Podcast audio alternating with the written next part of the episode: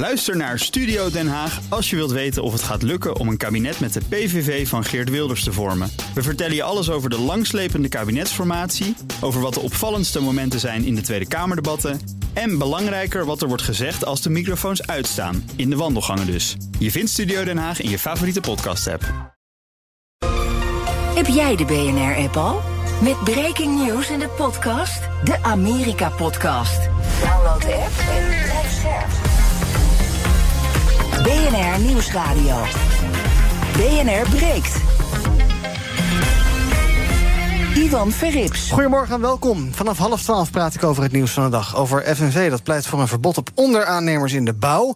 Dat moet de wildgroei aan het loesje detacheringsbureau tegengaan. Is dat nou klassieke vakbondslobby of hebben ze een punt? En ja, de scholen zijn weer begonnen en daarmee ook het schurftseizoen. Gadverdamme. De G G D start een voorlichtingscampagne. En ik ben ervaringsdeskundige. Ik zal het allemaal zo meteen vertellen, ja. Opgelopen in een hotel in Gent. N H Belfort. Ga daar zeker niet heen. In mijn panel vandaag Emma Mouthaan, oprichter van Skerenstudent punt com. Goedemorgen. Goedemorgen. Fijn dat je er bent. En Hidde Bruinsma, maker van de podcast Juridisch Geneuzel. Welkom. Goedemorgen. We gaan beginnen met B N R breekt. Breekijzer. Het breekijzer heeft te maken met de zorg. Want die sector ziet steeds meer personeel weglopen, blijkt uit de nieuwste cijfers van het C B S.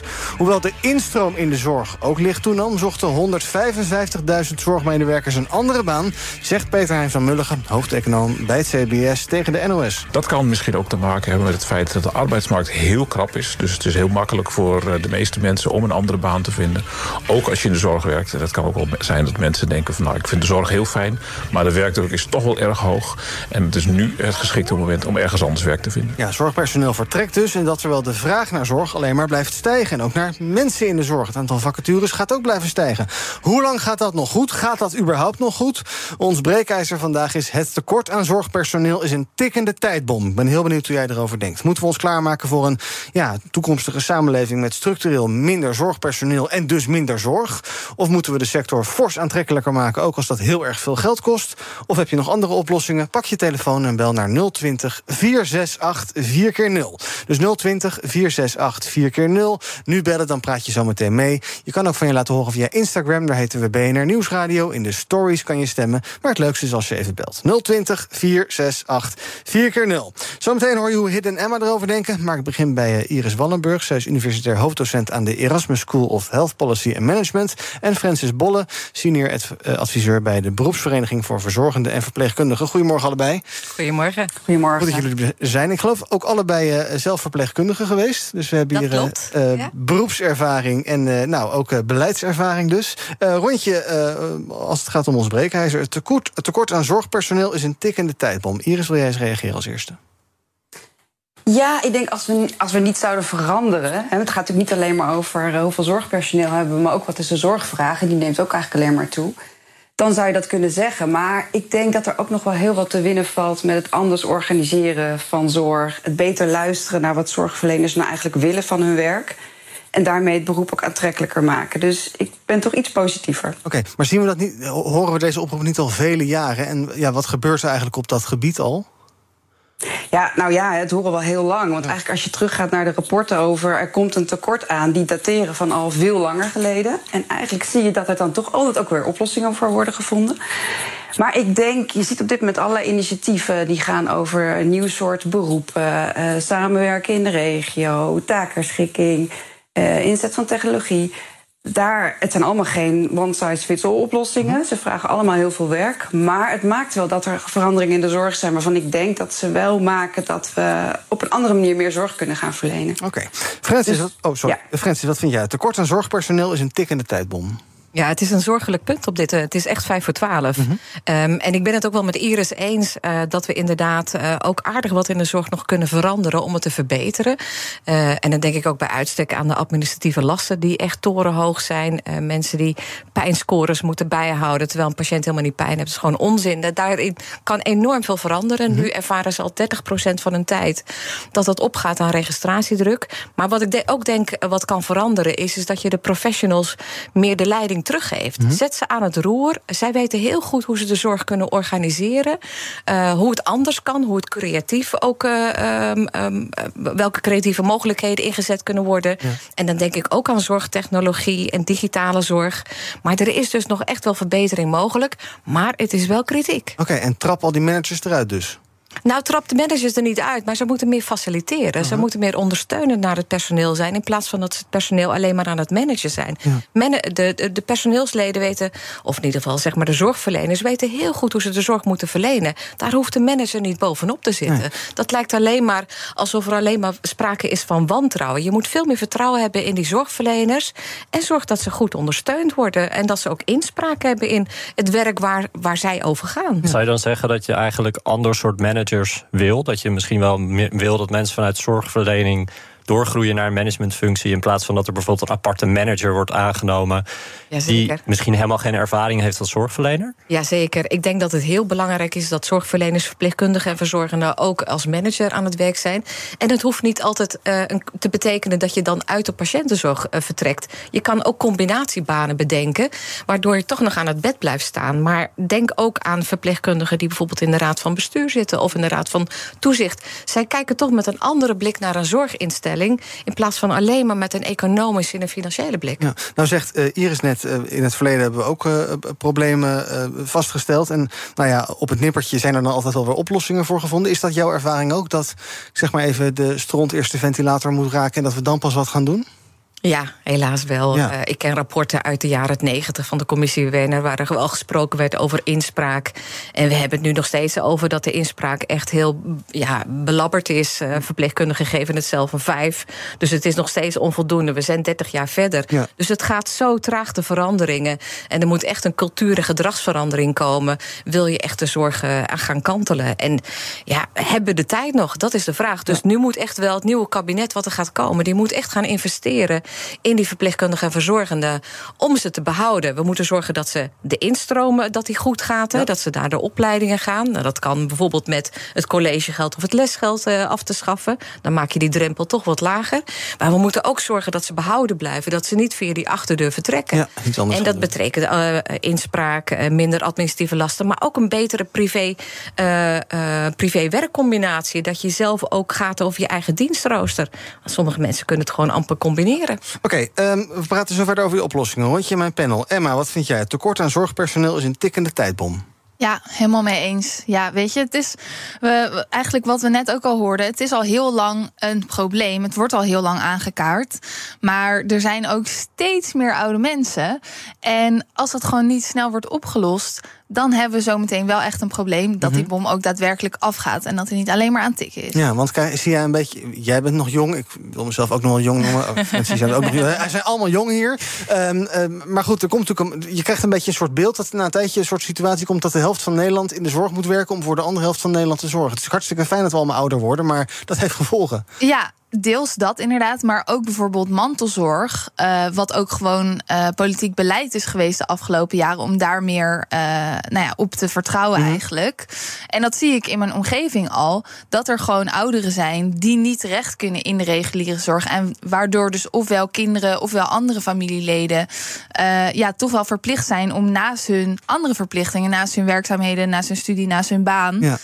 Um, ja, voor die ouderen te gaan zorgen. En dat ja, die mensen die hebben daar geen ervaring mee, zijn er niet voor opgeleid en toch moeten ze dat doen. En ik denk dat dat ook niet ideaal is. Nee, moet je eigenlijk nog meetellen met ja, de zorgvraag die er is. Ja. Nu heel vaak verstopte zorg eigenlijk. Ja, precies. Hidde, tikkende tijdbom?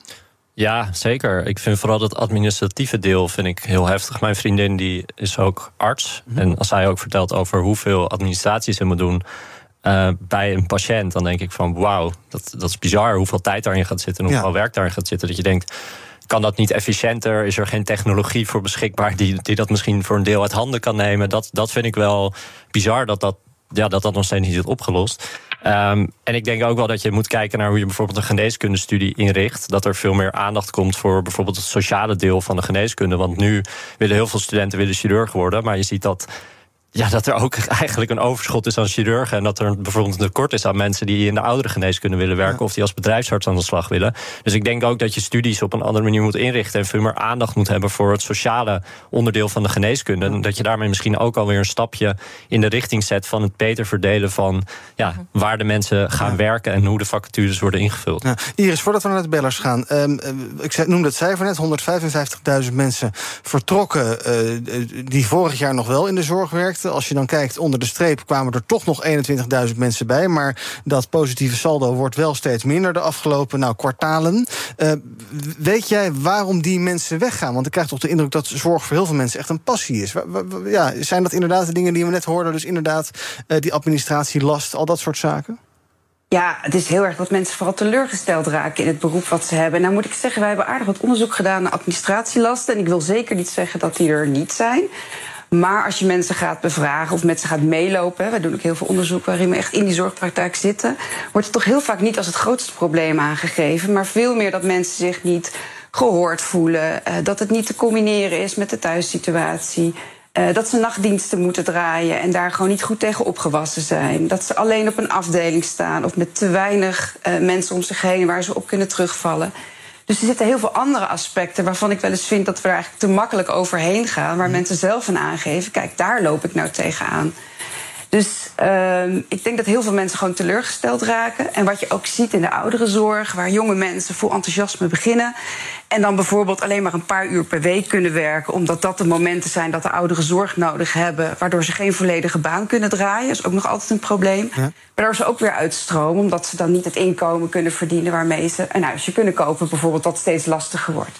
Dus het zit veel meer in het samenspel tussen je leven kunnen leiden... en wat je van je beroep verwacht... dan dat dat nou, een heel directe, aanwijsbare oorzaak heeft. Ja. Oké, okay, uh, V en V N heeft een aantal uh, oplossingen bedacht... of ideeën om de zorg aantrekkelijk te maken. Daar ga ik het zo over hebben. We gaan eerst naar onze nul twintig, vier zes acht, vier keer nul. Het tekort aan zorgpersoneel is een tikkende tijdbom. Als je wil reageren, nu bellen, kom je zo meteen in de uitzending. Meneer Berends hangt al bij veruit het langste te wachten. Goedemorgen. Ja, goedendag, met William Berends. Uh, ik zal hem proberen een idee aan te dragen die dan uh, niets met de zorg te maken heeft, maar met de huisvesting van de zorg. Als elk ziekenhuis een flat erbij bouwt, waar bijvoorbeeld uh, vierhonderd wooneenheden in zitten, boven de papier, parkeergarages, ja, dan zorg ik, als ze het willen, morgen het personeel er is. Uh, ze moeten wel tickets verzorgen, ze moeten wel de visa's verzorgen. Mijn vrouw is van de Filipijnen. Ja. Uh, in uh, Iligan, dat is een stad in uh, Mindanao, het laatste grootste eiland van de Filipijnen, daar zit het Mindanao Hospital Universiteit. Daar worden dus dat personeel opgeleid. En die worden er over de hele wereld uitgezonden. Mm-hmm. Dus ja, wil je morgen duizend man personeel hebben en je verzorgt de vluchten en de visa's en je hebt huisvesting, zijn ze er. Mensen uit het buitenland, ik ga het zo bespreken. Dank voor het bellen, meneer Berends. Marco, goedemorgen.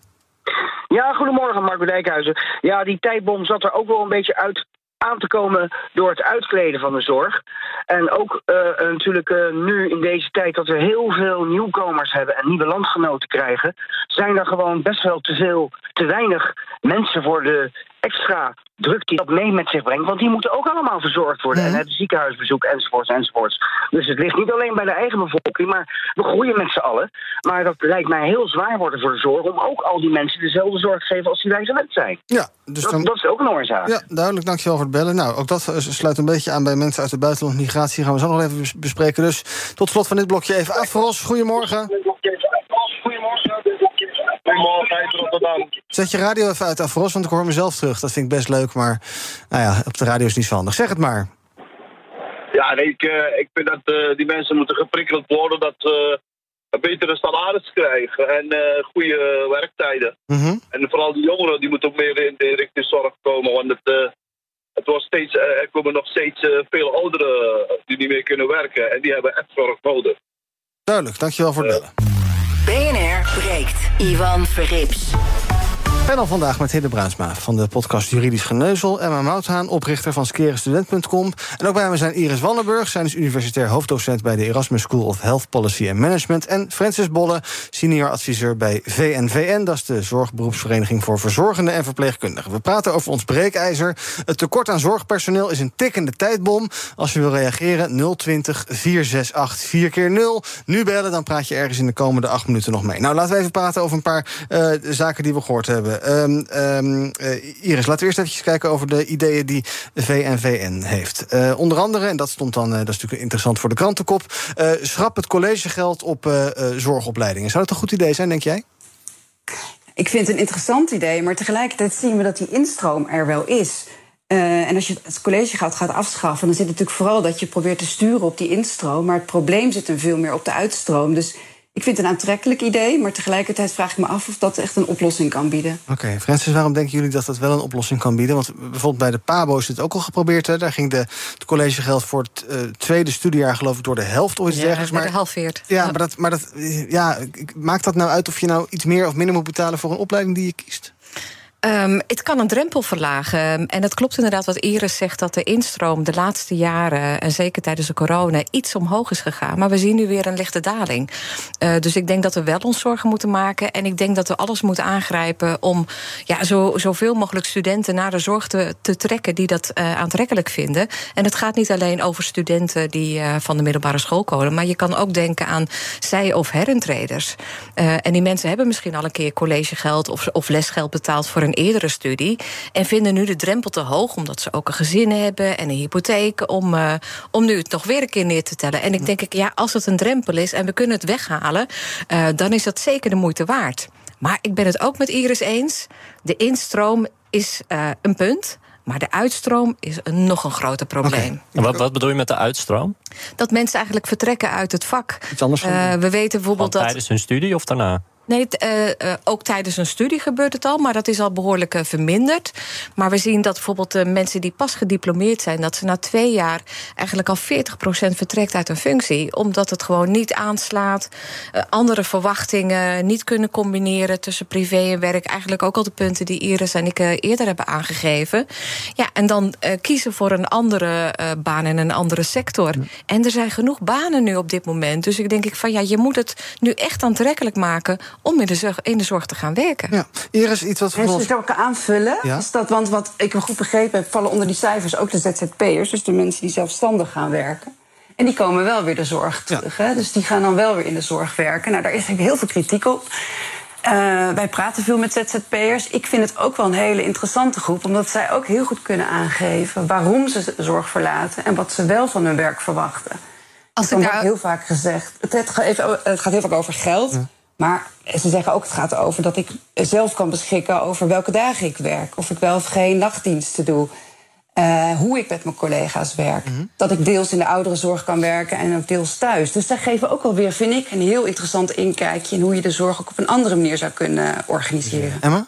Ja, nou wat ik heel interessant vind aan deze discussie is dat het verminderen of zelfs helemaal weghalen van het collegegeld uh, voor studies in de zorg kan heel goed werken.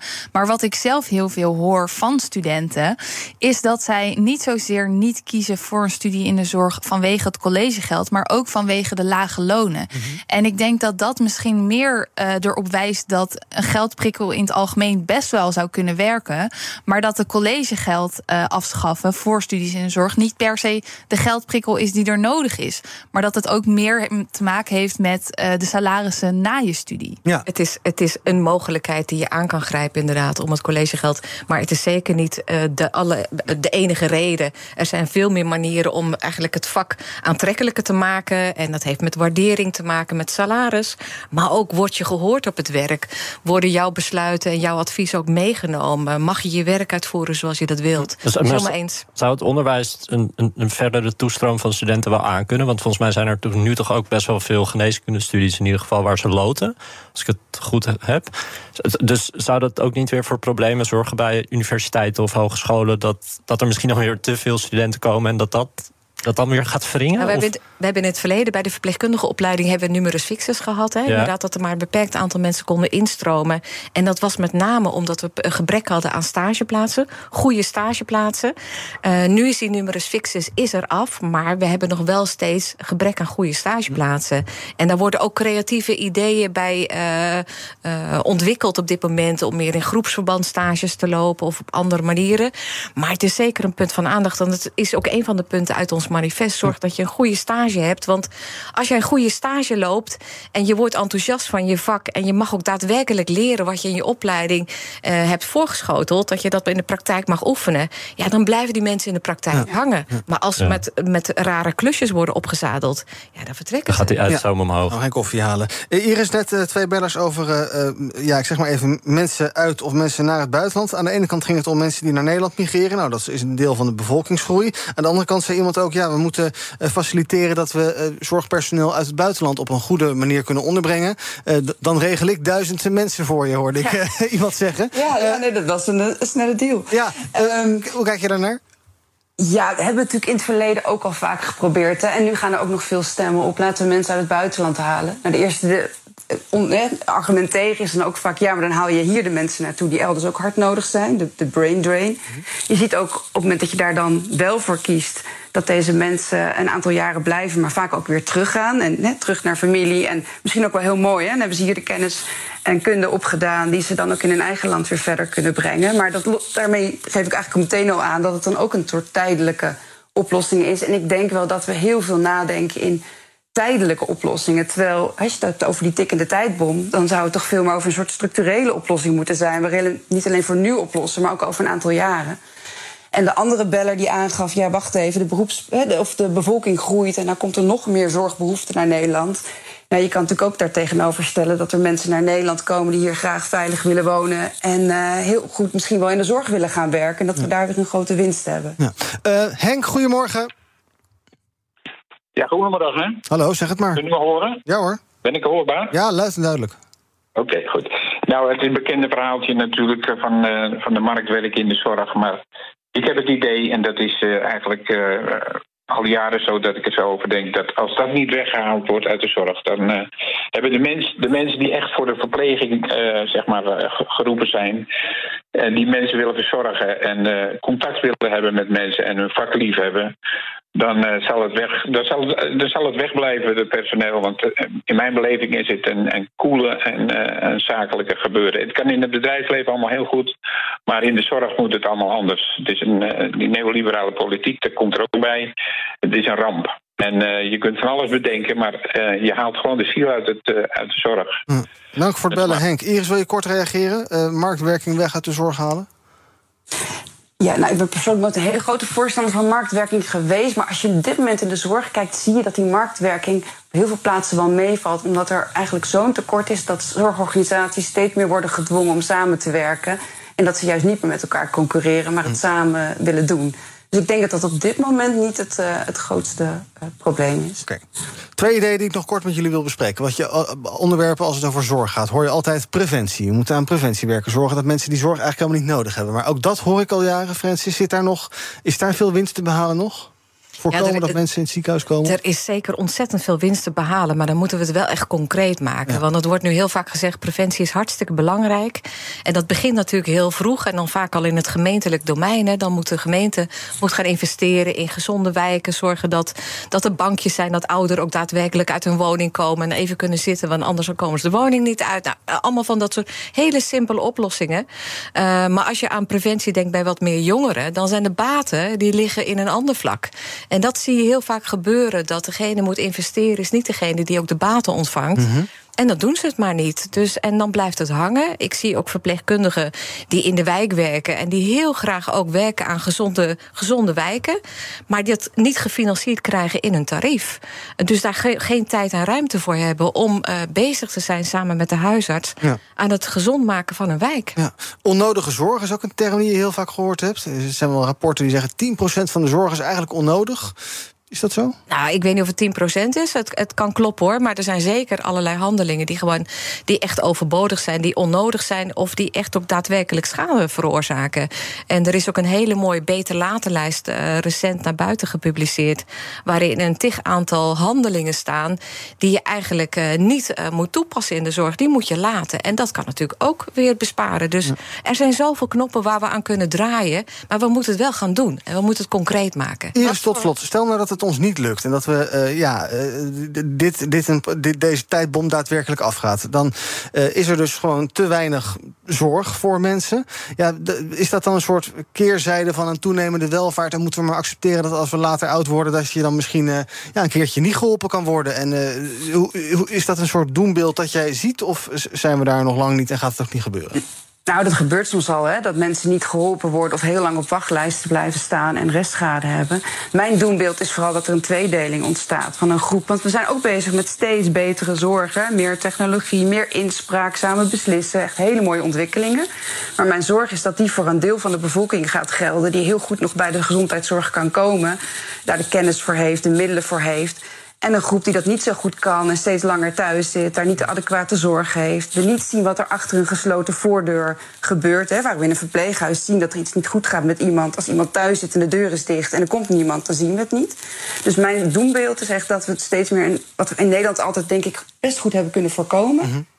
dat we daarop afsteven en dat we dat echt onvoldoende zien. En dat is op dit moment eigenlijk mijn grootste zorg als het om zorgtekort gaat. Dank Iris Wallenburg, universitair hoofddocent aan de Erasmus School of Health Policy and Management. En ook dank aan Francis Bolle, senior adviseur bij V en V N. En nou ja, er komen verkiezingen aan, dus mensen kunnen stemmen en misschien dat een nieuw kabinet er wel weer een hele nieuwe impuls ja, mis, geeft. Misschien nog wel leuk, zes à zeven stemmen hè, zit er als je onder de verpleegkundige beroepsgroep. Uh, dus uh, als je die meekrijgt als politieke partij, richt je daarop. Nou, heel goed. De campagne is geopend. Francis, dankjewel, goed dat je er was. Op onze Instagram-pagina, ja, blijkbaar was het niet een hele prikkelende stelling. vierennegentig procent is het eens.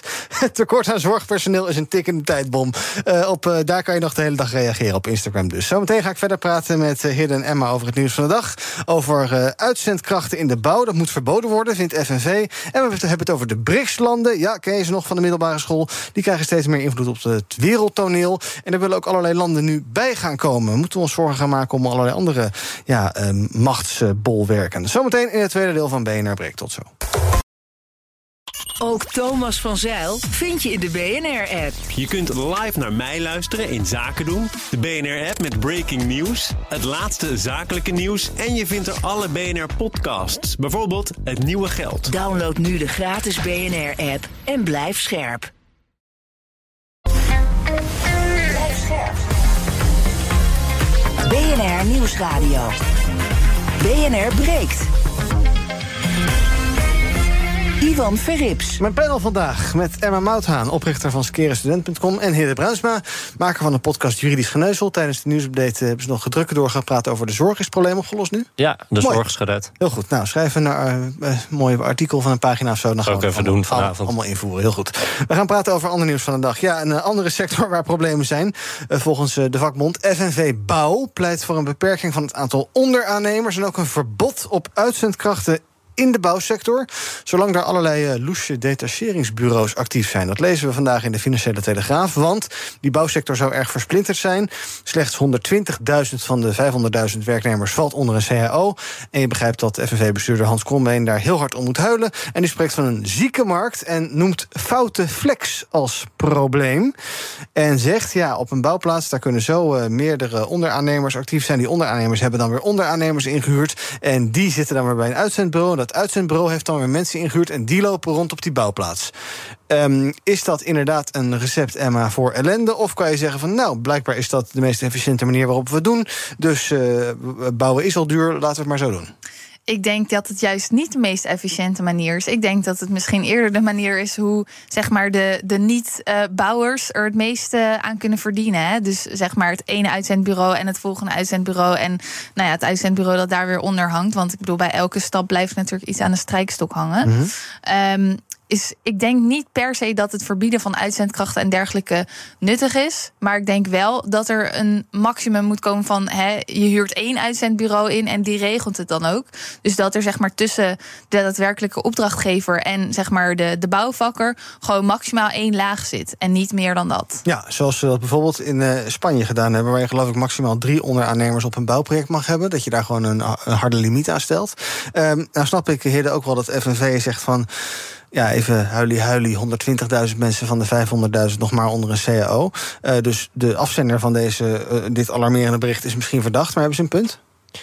Nou ja, ik denk dat je sowieso ziet dat de, de flexibilisering van de arbeidsmarkt iets is waar veel problemen bij optreden. Niet ja. alleen in de bouw. En uh, nou, hier wordt het wel heel pijnlijk duidelijk wat voor onoverzichtelijk geheel het dus blijkbaar is op zo'n bouwplaats. Um, ik las in het artikel dat ze veel meer bezig zijn ook met certificering. Dus dat het veel meer wordt van dat bepaalde uitzendbedrijven een, een certificaat hebben, een bepaald kwalite- kwaliteitscertificaat. En dat je dus veel meer op die manier gaat kijken naar hoe kunnen we, hoe kunnen we samenwerken um, met bepaalde partijen. Ja, dat klinkt voor mij wel logisch. Dat je in ieder geval niet meer een achtste onderaannemer hebt die dus blijkbaar loesje is, of waar mensen zitten die ja, niet onder het Nederlandse arbeidsrecht vallen, of die niet beschermd worden, of die niet eens een arbeidscontract hebben. Maar dat je dus ja, een soort preventie hebt, dat daar veel meer van tevoren op gecontroleerd wordt. Dat lijkt mij een logische, ja, in ieder geval stap in de goede richting. Ja, zijn Z Z P'ers in de bouw wat jou betreft een probleem? Ik geloof dat tachtig procent van de bedrijven in de bouw een uh, uh, eenmanszaak is. Nou, ik denk niet dat het een probleem is, maar ik denk dat het wel lastig is als jij een heel groot bouwproject hebt en daar zijn vijftig verschillende partijen bij betrokken en dan hangen daar vervolgens weer tien kleinere partijen onder. Dat lijkt mij heel onoverzichtelijk worden met wie stuurt wie aan en op welke manier uh, kun je garanderen dat het werk wordt gedaan en op een goede manier. Maar ja, ik denk dat het een, een, een logische ontwikkeling is dat mensen voor zichzelf beginnen in de bouw. Er, dus kunnen er meer mee verdienen, ze zijn flexibeler. Dus op zich vind ik dat logisch. Alleen als ik dit artikel lees, dan denk ik wel van ja, volgens mij schieten we dan wel een beetje door op deze manier. Ja, zeker als het ook veiligheid gaat raken en dergelijke. Ja, ik bedoel, ja. als er een flat wordt gebouwd die dus vervolgens niet veilig is, omdat er allemaal partijen bij betrokken waren die niet gecontroleerd kunnen worden, ja, dan wordt het natuurlijk wel een probleem. Ja, um, Bouw Nederland is uiteraard om reactie gevraagd. Dat is de brancheorganisatie. En ze zeggen, dit gaat uh, veel te ver. Natuurlijk, misstanden moet je niet doen. Maar ingrijpen in de contractvrijheid, ja, dat is wel, dat is wel, dat is wel heel extreem. Ja, ik denk eigenlijk van niet. Ik denk dat, uh, ja, weet je, alles wat er net is gezegd, het is onoverzichtelijk. Je krijgt te maken met loesje onder uh, uitzendbureaus. Nee, ik zie daar geen reden in om daar niet in te grijpen eigenlijk. Uh, Oké, okay, nou dan uh, okay, dan hebben we die even, zeg maar even afgeschoten. Dan nog even naar de A B U.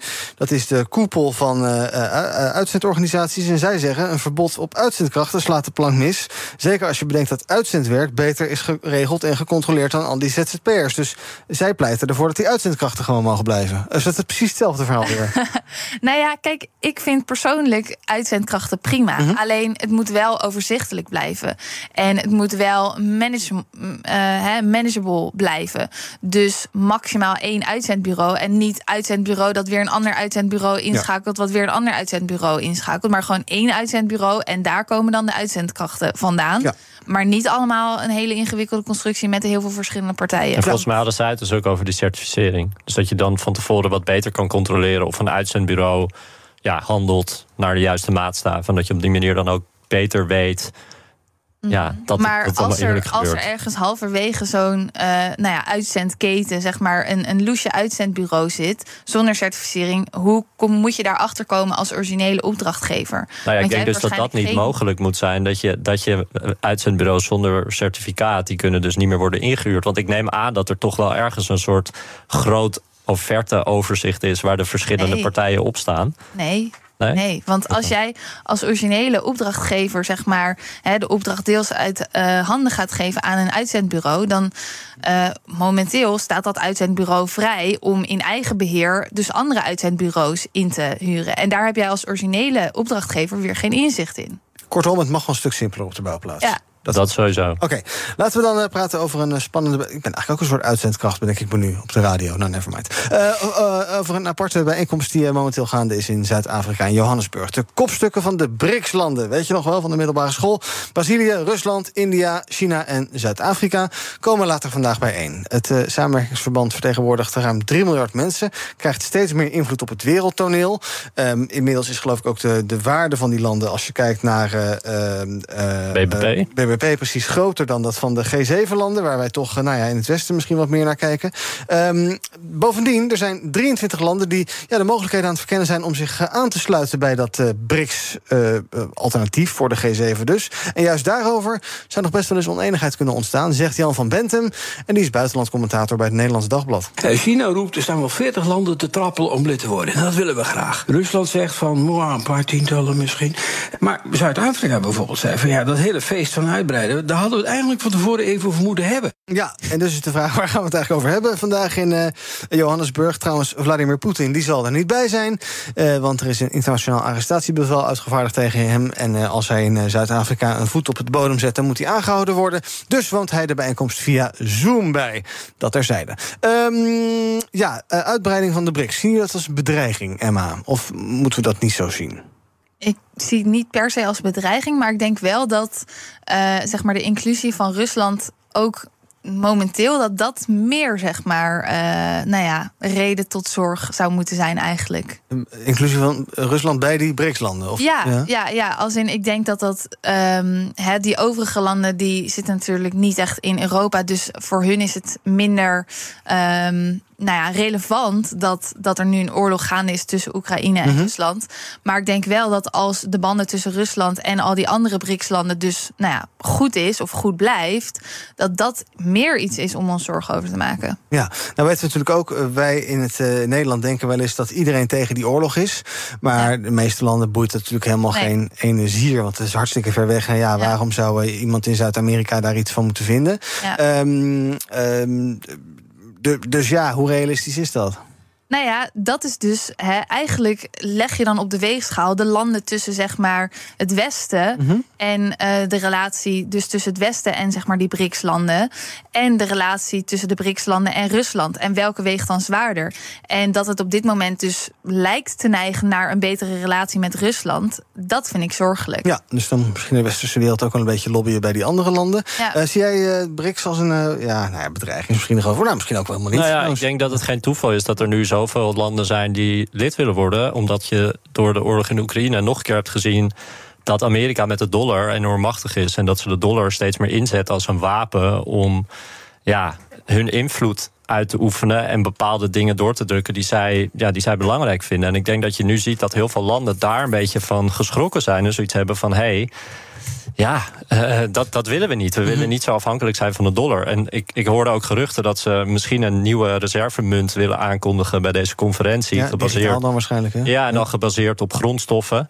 Um, en, en daarmee ja, proberen ze gewoon heel erg aan de macht van de dollar en de macht van Amerika uh, te zagen. Om, ja. die, om die naar beneden te krijgen. En geeft ze dus ongelijk. Ja, nou ja, dat is natuurlijk ook logisch. Ik bedoel, dit zijn gewoon verschillende machtsblokken die, die tegen elkaar duwen... en die, ja, die liever zelf, zelf de macht hebben dan dat de andere kant de macht heeft. Hm. Uh, en ik denk dat je, dat dus wel een ontwikkeling is die je in de gaten moet houden. Uh, dus ja, zie ik ze als een bedreiging? Nou ja, ja, denk het wel. Misschien ja, wel, ja, zeker. Precies. Onder andere dus Argentinië, Saudi-Arabië, Verenigde Arabische Emiraten... Thailand zouden zich wellicht willen aansluiten bij de B R I C S-groep. Hoe moet het Westen daarop reageren? Mm, nou, ik denk niet dat we het per se moeten zien als een aanval of zo... maar eerder dus als een incentive om te zeggen van... oké, okay, misschien moeten wij zelf ook wel even die banden aan gaan halen... die diplomatieke banden met die landen. Ook Liesbeth Staats vind je in de B N R-app. Ja, heel handig. Luister live naar Kees en mij tijdens de Daily Move. Dan blijf je ook gelijk op de hoogte van breaking news en het laatste zakelijke nieuws. En daar vind je ook alle B N R-podcasts, waaronder de Perestrooikast. Download nu de gratis B N R-app en blijf scherp. B N R... Breekt. Ik ben al vandaag met Emma Mouthaan en Hidde Bruinsma. We gaan kijken naar wat jullie zelf is opgevallen in het nieuws. Hidde, ik wil bij jou beginnen. Je wil het hebben over de financiële situatie van uh, makers van verhalende podcasts. Ja, er is, niet, er is nu niet echt een nieuwsaanleiding voor... maar ik heb de afgelopen maanden heb ik gewerkt aan het uh, eerste onderwijsprogramma... in Nederland op hogeschoolniveau over podcasting... En daarvoor ben ik in gesprek gegaan met heel veel podcastmakers. En ook heel veel verhalende podcastmakers. En als we het hebben over verhalende podcastmakers, dan hebben we het over podcastmakers die audiodocumentaires maken. Ja. Denk aan een brand in het landhuis, uh, El Tarangu, uh, Bob. Nou, dat, dat zijn podcasts waar heel veel werk in zit. Waar sommige, soms wel een jaar mee bezig zijn. En wat je heel erg ziet is dat de verhalende podcastmakers eigenlijk hun financiële situatie niet of nauwelijks rondkrijgen. Um, en een voorbeeld, ik was gisteren in Antwerpen, was ik op bezoek bij Audiocollectief Schik. Mm-hmm. Zij hebben El Tarangu gemaakt, Bob. Nou, dat zijn podcasts die vier, vijf miljoen keer zijn beluisterd in totaal. Dus dat zijn enorme aantallen. En toch lukt het hun niet om die financiële situatie rond te krijgen. En ik vind dat, ja, ik vind dat wel zorgwekkend. Want het zijn producties die prachtig zijn. Het zijn producties waar heel veel mensen blij van worden. Waar heel veel mensen naar luisteren. Uh, maar tot nu toe waren ze eigenlijk allemaal veel te afhankelijk van te lage subsidies. Ja. Waarmee ze ja, de, de, ja, toch niet, niet rondkregen. En wat Audiocollectief Schik nu gaat doen, is dat ze een podcast gaan maken onafhankelijk, in eigen beheer, zonder subsidies. Of in ieder geval niet bij een omroep. Um, en daarmee hopen Uh, ja, een, een wat beter businessmodel te ontwikkelen rondom verhalende podcasts. Ja. En ik hoop heel erg dat dat lukt. Die podcast heet De Erfenis. Want ik denk, als het hun lukt, dat je daarmee ook een beetje de verhalende podcast kan gaan redden. En ervoor zorgt dat mensen dat kunnen blijven maken, ook los van omroepen. Ja.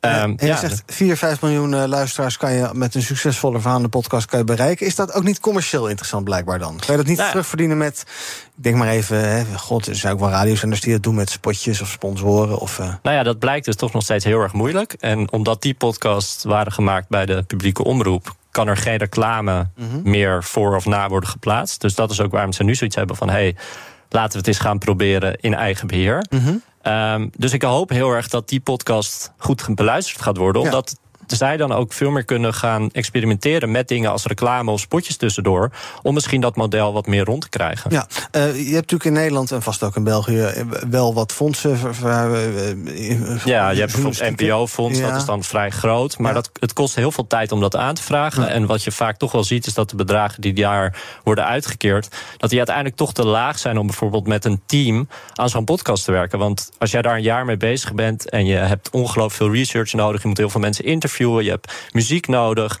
Uh, er gaat gewoon zoveel werk in zitten, dat als je dat gaat uitrekenen naar een uurvergoeding, dat dat, ja, dat, dat gewoon schandalig laag is. Ja.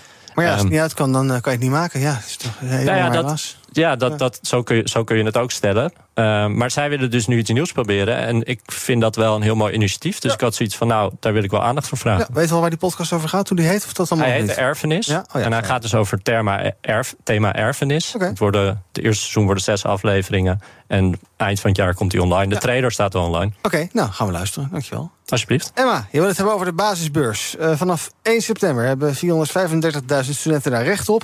Het grootste deel, ik geloof negentig procent, heeft hem al aangevraagd. Er moeten nog wat mensen wakker worden en op een knop drukken ergens. Um, nou, is het, is, is het drama van de, de, de, de lening nu achter de rug? Nee. Oh. Nee, nee. Het verhaal, uh, het verhaal is nog niet voorbij. Nou ja, er zijn eigenlijk meerdere problemen met de basisbeurs. Een deel is inderdaad dat veel studenten hem nog niet hebben aangevraagd. En dat moeten zij doen voor één september. Uh, tenminste, als ze hem eind september uitgekeerd willen krijgen. Hm? Um, en het tweede probleem is eigenlijk dat er heel erg veel studenten alsnog buiten de boot gaan vallen met deze basisbeurs. Omdat zij uh, hun um, ja, maanden prestatiebeursrecht hebben verbruikt. Hm? En ja, het, het antwoord van de overheid is eigenlijk, ja, je hebt wel een prestatiebeurs gehad, maar die was gewoon nul euro. Dus jij hebt dat recht opgemaakt. Ondanks dat jij nu nog steeds student bent, uh, ja, krijg je niet de basisbeurs. En ik denk dat dat gewoon ontzettend krom is, al helemaal omdat er nog steeds geen goede compensatie is voor de leenstelselgeneratie. Ja, heb je dit probleem niet maanden geleden ook een keer is benoemd in deze uitzending, en is er dan sindsdien niets gebeurd? Er is wel geteld niets gebeurd, inderdaad. Hoe kan dat? Uh, ja, dat vraag ik me ook af. Ja. Uh, Politiek Den Haag ziet het denk ik niet als een groot genoeg probleem. Ja, want om, weten we om hoeveel studenten het gaat die er tegenaan lopen? Die dus eigenlijk een ja, prestatiebeurs van nul gekregen hebben... maar waarbij de overheid zegt van ja, je hebt inderdaad een maand prestatiebeurs gekregen. Het is wel nul, maar toch. um, nou, ik moet zeggen, volgens mij gaat dat uit mijn hoofd... om zo'n tweehonderdduizend, driehonderdduizend studenten... die dus zowel in het leenstelsel als in het nieuwe uh, basisbeursstelsel gaan vallen. Maar het uh, aantal studenten dat alleen tijdens het leenstelsel heeft gestudeerd... en wat dus geen basisbeurs heeft ontvangen... en nu een compensatie gaat ontvangen van maximaal zo'n veertienhonderd, vijftienhonderd euro... Mm-hmm. Die groep is gigantisch. Ja. Dat gaat echt om, uh, nou ja, volgens mij net iets minder dan een miljoen mensen. Ja, dan hebben we nog uh, over een maand ongeveer Prinsjesdag, derde dinsdag in september. Heb je nog enig hoop dat er iets aan reparatie voorkomt of niet? Uh, nou, met een demissionair kabinet mm. verwacht ik eigenlijk van niet. Nee, dus wat moeten die studenten doen? Um, nou, goed voorbereiden. ja, ja. Nee, ja, ze moeten het inderdaad nu op de korte termijn uh, ja, zelf uh, zo goed mogelijk proberen te regelen. Ja. Um, maar ik denk dat voor de iets langere termijn... Hè, we hebben natuurlijk de Tweede Kamerverkiezingen eind dit jaar. En ik denk dat het heel belangrijk is dat alle studenten goed gaan inlezen van... hey, wat willen politieke partijen nou echt voor mij regelen? En dan niet alleen voor mij als student, maar ook voor mij als ik net afgestudeerd ben... of als ik in de leenstelsel generatie uh, val. En um, wat willen zij, maar ook wat hebben ze in het verleden gedaan? Um, want we hebben wel vaker gezien dat er bepaalde beloftes worden gedaan... Mm-hmm. in het verkiezingsprogramma, die vervolgens toch niet worden nagekomen. Ja. En um, nou ja, ook wel bepaalde marketingideeën die dan naar voren komen. Mm-hmm. Maar als je dan vervolgens het daadwerkelijke uh, verkiezingsprogramma erop na gaat lezen... dat daar toch eigenlijk wel een heel ander beeld naar voren komt... dan wat je zou denken op basis van alleen hun marketing. Ja, dus kijk wat die partijen in het verleden gedaan hebben... wat ze gezegd hebben, wat er van uitgekomen is... en kijk voor de toekomst naar die, part- naar die programma's... en ja, uh, maak ja. op basis daarvan je keuze. Yes. We gaan kijken wat er trending is op de socials. Thijs Reumer is trending. De acteur gaat in hoger beroep tegen zijn veroordeling... voor zijn uh, online zedendelicten. Met drie minderjarige meisjes heeft het gerechtshof Arnhem-Leeuwarden laten weten. Um, ja, um, hij is er dus uh, nog niet klaar mee. Hij werd dus veroordeeld tot uh, drie maanden celstraf, waarvan twee voorwaardelijk. En ook uh, de roddelmedia zijn nog niet klaar met Thijs Reumer, zoals gisteravond. Ja, wat een ja, enorme droeftoeter is Thijs Reumer. Ja, maar wat een puinhoop kan je maken van je leven. Ja, ik vind het echt, als ik het zo nu allemaal weer bij elkaar bekijk... Nou, het is allemaal wat. Hè. De F zestien is trending. Well, Thank you, President Zelensky, dear Volodymyr. Welcome back to the Netherlands. Ja, dit was zondagmiddag. Oekraïne moet nog wel even geduldig zijn... want het lijkt erop dat die F zestien's pas eind volgend jaar in Oekraïne gaan aankomen. Merendeel van de toestellen komt namelijk pas beschikbaar... als de luchtmacht volledig is overgegaan op de J S F. En dat kan volgens het ministerie van Defensie nog maanden duren. En tot slot, Oppenheimer heeft een Nederlands tintje. Niet alleen vanwege de cinematograaf Hoyte van Hoytema... maar ook vanwege minister Robert Dijkgraaf.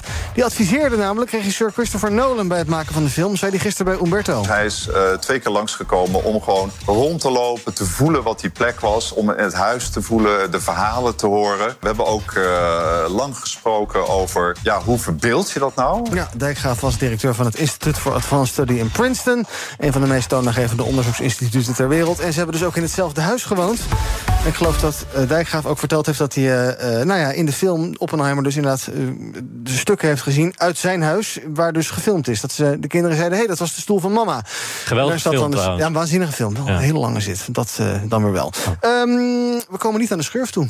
Ach, dan ga je je verhaal niet vertellen. Nee, nou ja, behalve dus dat je niet naar het N H Belfort in Gent moet... want daar heb ik jaren geleden een keer schurft opgelopen. Het is een vreselijk irritant, maar uh, scholen zijn weer begonnen... hogescholen, universiteiten, en dus zijn er allerlei voorlichtingscampagnes... want ja, in de studentenhuizen wil dat allemaal wel lekker. Ik hoop dat jullie er geen ervaring mee hebben. Nee, nou, Lekker ik zou het trouwens nee. van afstand houden komende jaar van iedereen. Geen intieme contacten aangaan, want je wilt het echt niet oplopen. Anders moet je smeren en slikken en allerlei rotzooi wassen op heel veel graden. Als ook maar één iemand het niet doet, is het drama compleet. Dus zorg dat je de...